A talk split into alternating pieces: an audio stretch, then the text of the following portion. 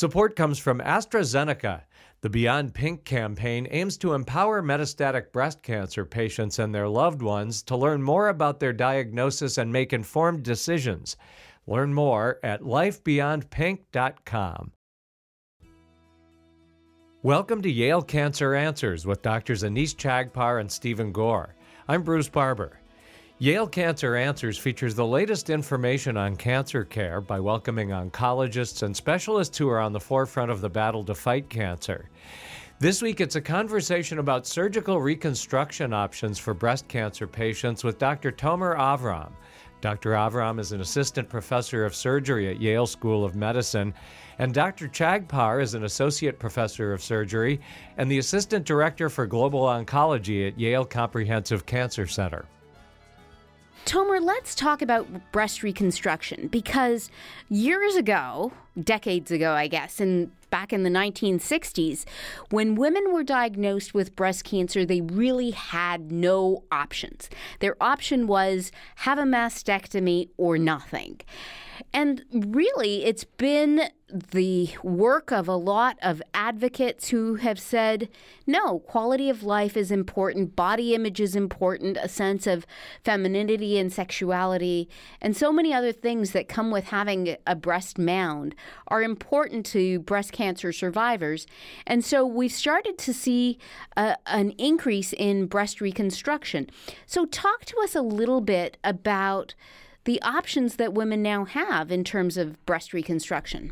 Yeah, so I think you're 100% correct, and this is required a little bit of a cultural change from the view that breast reconstruction was cosmetic and not something that's 100% necessary to the idea that it's reconstructive, and in order to make somebody whole, that's worth investing resources in. And things really changed in the 80s as technologies improved, and then again in the 90s. In 1998, a law was passed that, without getting into the legalese of it, basically states that insurance companies are mandated to cover breast reconstructive procedures for women that have had mastectomy. And that's something that a lot of women don't know, right? Because a lot of women think, oh my gosh, I mean, you're talking to me about all of these reconstructive options, but what is that going to do at the end of the day in terms of my out-of-pocket costs? Correct. So that's a really important point. And That was important, and then the thing that preceded that made all this possible was study upon study showing that breast reconstruction is safe. So you can't throw out the baby with the bathwater. The women that have had mastectomies have cancer for the most part, and they need to be treated as such, and they need to be cured of their cancer, and nothing can get in the way of that. So it was important for us to demonstrate that breast reconstruction could be done safely and in coordination with the breast oncologists in a way that was safe for women, and I think that's been well established, and I see women all the time that come in and see me and feel guilty about even considering a breast reconstruction, where they feel like they should be happy to just, have treatment for their cancer and be able to live full, long lives. And the reality is that the two things can be done at the same time. They're both achievable. So in terms of breast reconstruction, there's been a lot of advances. And when I talk to patients for breast reconstructive consult, I have a sort of a, for lack of a better term, a spiel that I go through, and then I go through it in broad categories, and then we drill down on the things that are important to them. So the first option when it comes to breast reconstruction is to have no reconstruction. Reconstruction is not 100% necessary. You don't need a breast to live. But if it's important to you, that's a legitimate thing, and it's important to us, and it's what we do all day, every day. So if patients come to see me, generally speaking, they are interested in breast reconstruction. And then breast reconstruction can broadly be broken down into two categories. One involves using implants, and one involves using your own tissues. And even within those, you can break it down further, and everything has advantages and disadvantages, and that's sort of how I conceptualize it.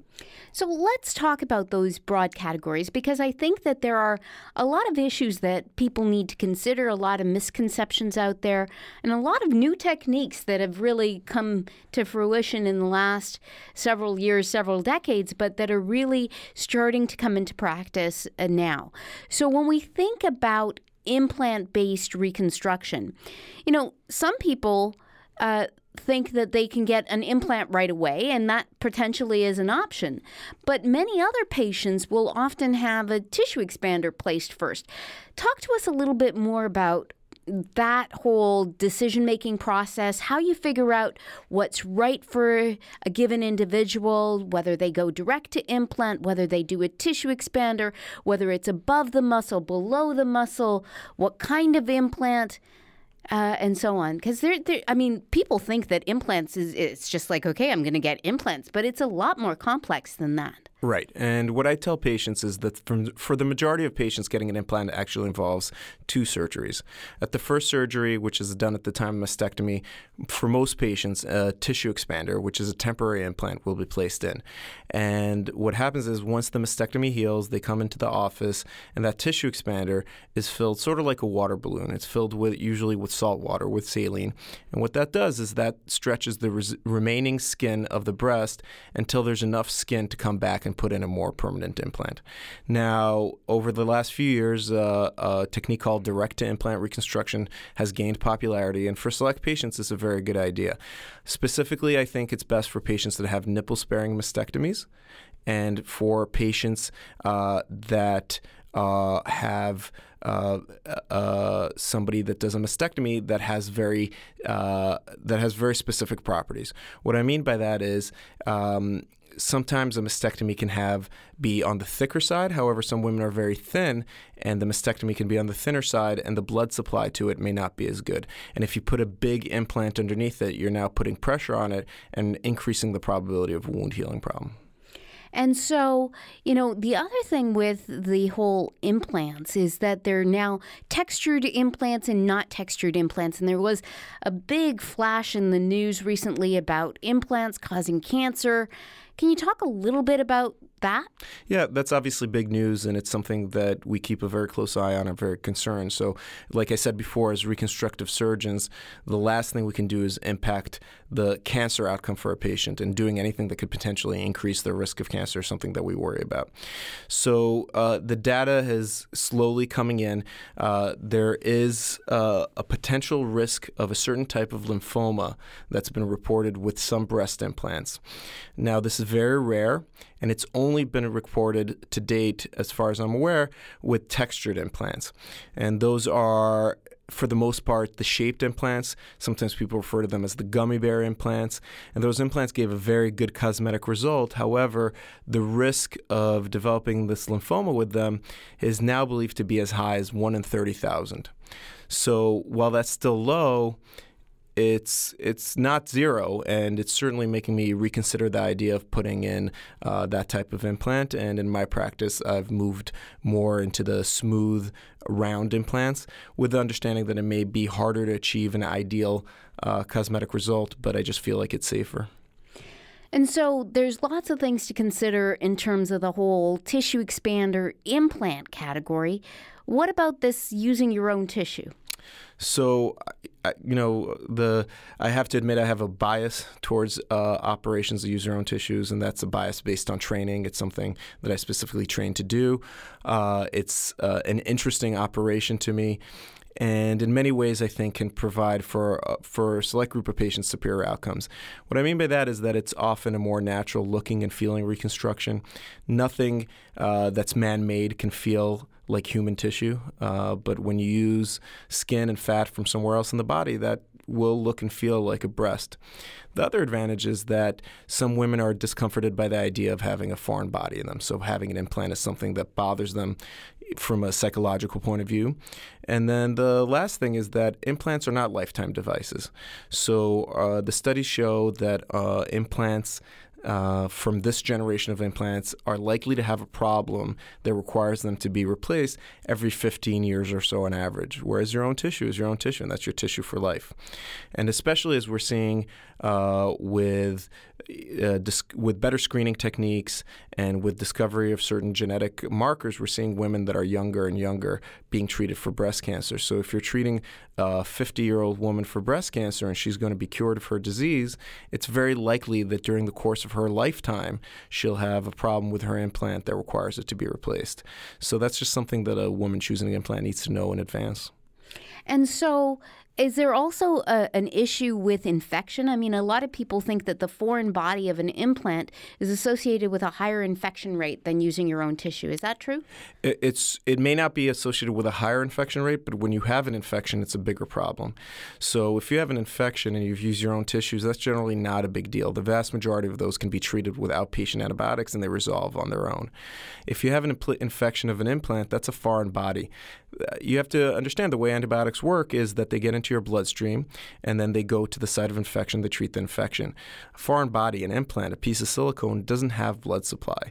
So antibiotics can't effectively get there and treat that infection. And a seriously infected implant, generally speaking, has to be removed. And that could be devastating because our goal is for women to never see themselves not at least partially reconstructed and not to feel deformed. And a woman that's gone through surgery to do that and then has to have her implant removed can be devastated.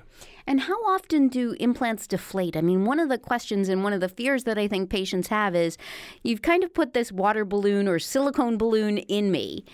What are the chances that it ruptures? I mean, certainly the earlier generation of implants, that was a real concern for a lot of people. And it's still a real concern. It depends on your time horizon. You know, over a long enough time horizon, any mechanical device will eventually fail. So I think the best way to conceptually think about it is an every average of 15 years. So a woman that's 50 can expect by the time that she's 65 or in her late 60s to have a problem such as a leak that requires an implant to be removed. And that's a real issue because people are living longer and longer, and they're living higher quality of life for longer periods of time. And a 65-year-old woman today is very likely to be vital and still care about the appearance of her breasts. And to then 15 years after she had a mastectomy to require more surgery may be difficult. Yeah. So in terms of autologous reconstruction, using your own tissue, where do we get tissue from? What are the operations like? What are the pluses and minuses of different operations? How do you help patients to kind of figure that all out? So, again, there's many options. Traditionally, historically, people have taken tissue from the back, and then there was a transition to taking tissue from the belly. And now with newer techniques, we're able to take tissues from the buttock or the thigh, either the posterior thigh or the inside of the thigh. But again, the vast majority of patients are going to get tissue from the lower abdomen. And the reason for that is that you have to look at the patients that get breast cancer. Your typical breast cancer patient is a woman in her 50s or 60s. Many of them have had children. And that means that almost all of them have some extra tissue that they can give us in their lower abdomen. And so if you think of it as removing the same tissue as you would with a tummy tuck, except now we dissect the blood vessels through the muscle, and we bring the tissue with its blood supply and transfer it to the chest and use that. So I would say that greater than 90% of women that have this type of operation use the tissue from their belly. Now, again, there's been changes over the years. In the 80s, when this was gaining popularity, this would require transferring the fat and skin from the lower belly along with the entire rectus muscle. The rectus muscle is the muscle that sits at the front of our belly and gives us, those of us that are lucky enough to have it, the six-pack. And over time that changed, and newer techniques allowed to leave some of the muscle behind and take some of the muscle. And now the operation that we most commonly do is called a DIEP flap, a deep flap. And when we do that, we leave virtually the entire muscle in place and just dissect the blood vessels through it. So a lot of really cool advances in autologous reconstruction. We're going to learn a lot more about all of these different options, which one is right for a given patient, right after we take a short break. Please stay tuned to learn more information about breast reconstruction for women with breast cancer.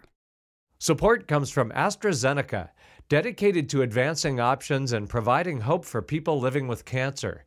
More information at AstraZeneca-US.com. This is a medical minute about smoking cessation.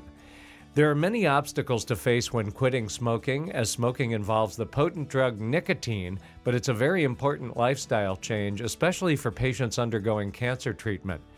Quitting smoking has been shown to positively impact response to treatments, decrease the likelihood that patients will develop second malignancies, and increase rates of survival.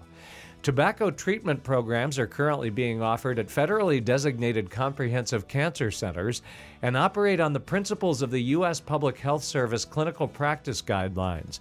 All treatment components are evidence-based, and therefore all patients are treated with FDA-approved first-line medications for smoking cessation, as well as smoking cessation counseling that stresses appropriate coping skills. More information is available at yalecancercenter.org. You're listening to Connecticut Public Radio.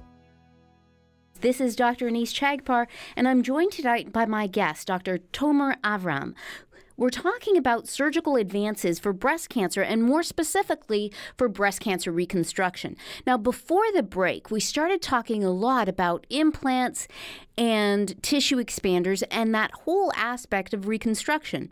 And now we're learning a little bit more about autologous reconstruction or using your own tissue. So, Tomer, you were talking about how techniques, particularly for using tissue from the lower abdomen, have improved over time. And this new technique, this DIEP flap, where you take the tissue with the fat but leave the muscle behind, is something that you're doing pretty routinely in your practice now. Yeah, we do it routinely. It's I would say that it's something that's gained popularity over the past decade. Dr. Bob Allen is a surgeon that described this first in the 2000s and late 90s. But it took a while to catch on because it's technically a complex operation. But it's now our go-to, and I would say that 95% of our patients that get autologous reconstruction get this. So what are the advantages of that versus the older operations that took the muscle? It's a very good question. So the older operations obviously took the muscle, and more importantly, they took the fascia. The fascia is the layer of the body that's connective tissue that helps us separate the inside from the outside.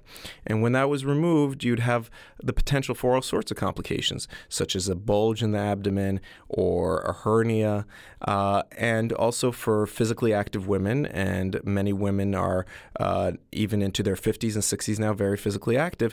They may sense a difference if a significant piece of their abdominal muscle is removed. And so with this technique, though, because it's so complex and because you need to sew these blood vessels with microscopes in the operating room, it's a longer procedure, isn't it?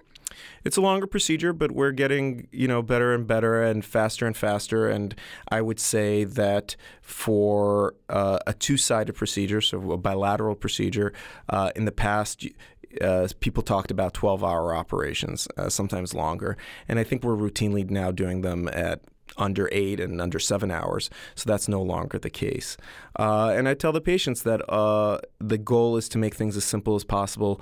We're able to simplify things to the point where now patients are going home 2 to 3 days after their operation as opposed to going home a week after their operation.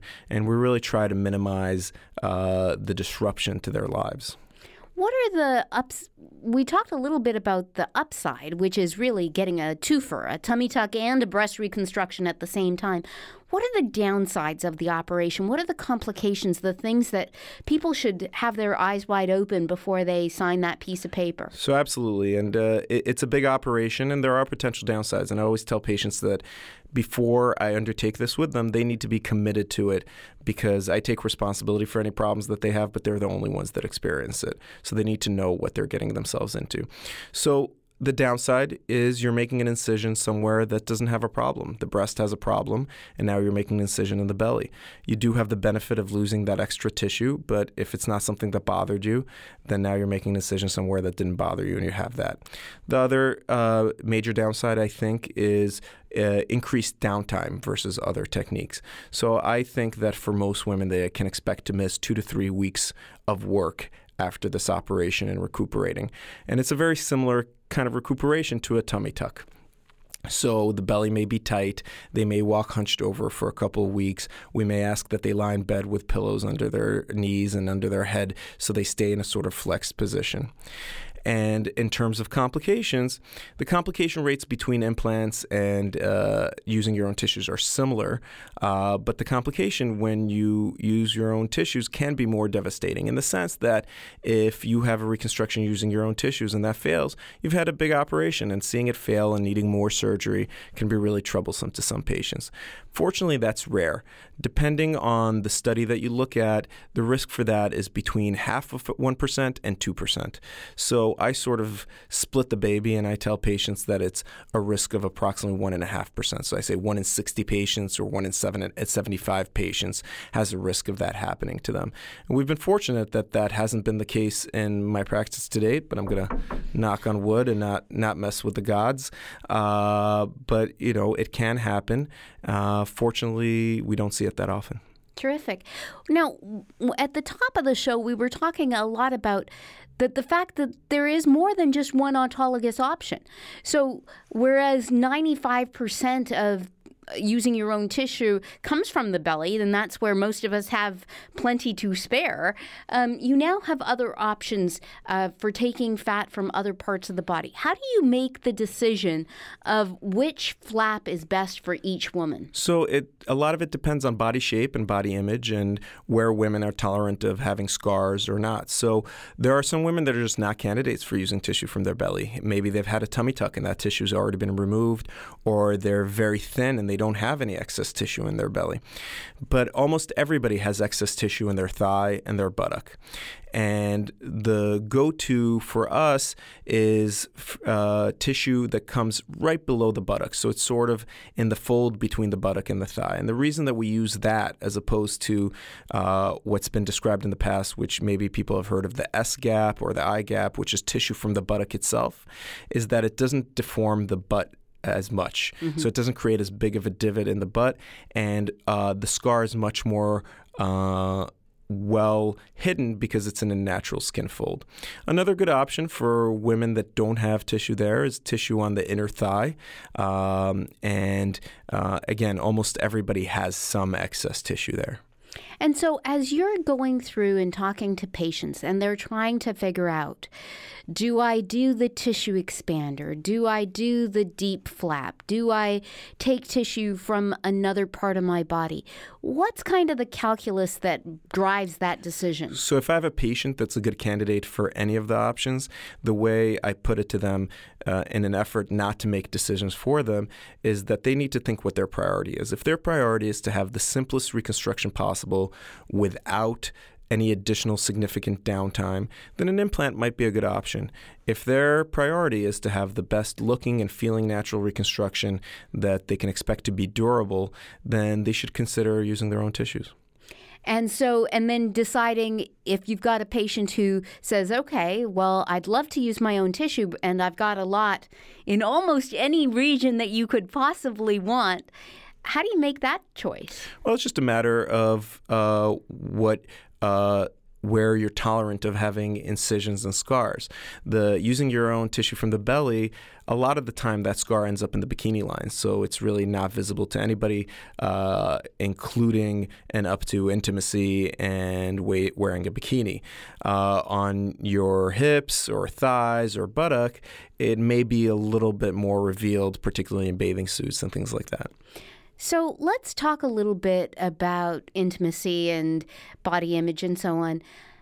I think the other thing that people may not always have front of mind is the numbness that they have after surgery. Can you talk a little bit about that? Yeah, I think that's a very important issue. And as a matter of fact, there was a New York Times story about this in the last year or two by the New York Times health writer.